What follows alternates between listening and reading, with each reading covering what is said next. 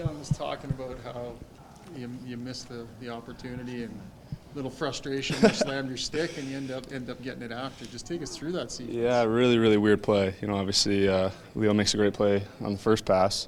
Um, you know, and I felt like I was kind of pressing for for the 60th all night, and um, you know, disappointed not to, to bury that one. You're not going to get many better looks than that, and not every day you get two breakaways back to back like that. So uh, he made uh, two unbelievable plays, um, just just ridiculous. You make the same move twice in a row. What's the, is that the plan, or did you just run out of ideas? It's just a guess that he's not going to think I'm going to do it twice. So um, you know, thankfully, uh, thankfully it worked out. So you're known for being a team guy, so is this the best way to get 60 that rate, you know, overtime goals that, to, win, to win a game? Yeah, big big game for us. You know, um, you know, two two opponents uh, this week. You know that that don't have much to lose. Um, you know, and are playing really well. You know, Arizona at least is playing really well, and you know, I thought we did a good job, kind of just hanging in there and um, you know finding a way to get two points. That's what this time of year is all about, and keeping ourselves in uh, in the thick of the race.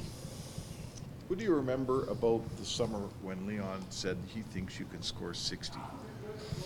He said that all along. Um, you know, he's always said that. Um, yeah, you know, we, we skate uh, we skate a little bit together in the summer. You know, he's kind of back and forth between Europe and, and, and, and the Toronto area. So, um, you know, it's great to hang out with him uh, away from the rink. And you know, obviously when we're when we're away from the rink, we still manage to talk a little bit about hockey. It's tough to get away. So, um, you know, we he's mentioned that a few times, and you know, I was kind of just laughed it off. So, um, you know, pretty cool to uh, to get there, I guess. So often your milestones, you just say it's just a number, but this isn't just a number, obviously, for you. 60. Um, you know what? I, I mean, at the end of the day, it's they're all just a number. But um, you know, 60. Uh, you know, a lot of great players in the past have done it, and um, you know, it feels good to uh, to join that list.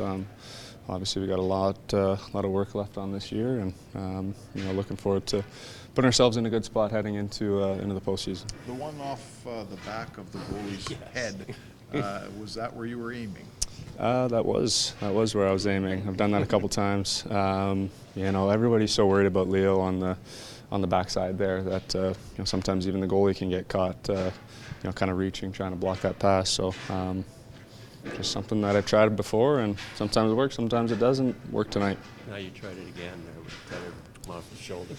Yeah, a little more- yeah. Tonight was the night of uh, trying the same thing a couple times, but uh, I felt like I had a lot of good looks, and um, you know was was disappointed to miss some of them, and you know happy to uh, to finally uh, finally bury. Concussion protocol for the guy when you hit him on the back of the head with that it was very soft, so I don't think uh, I don't think he probably even felt it. So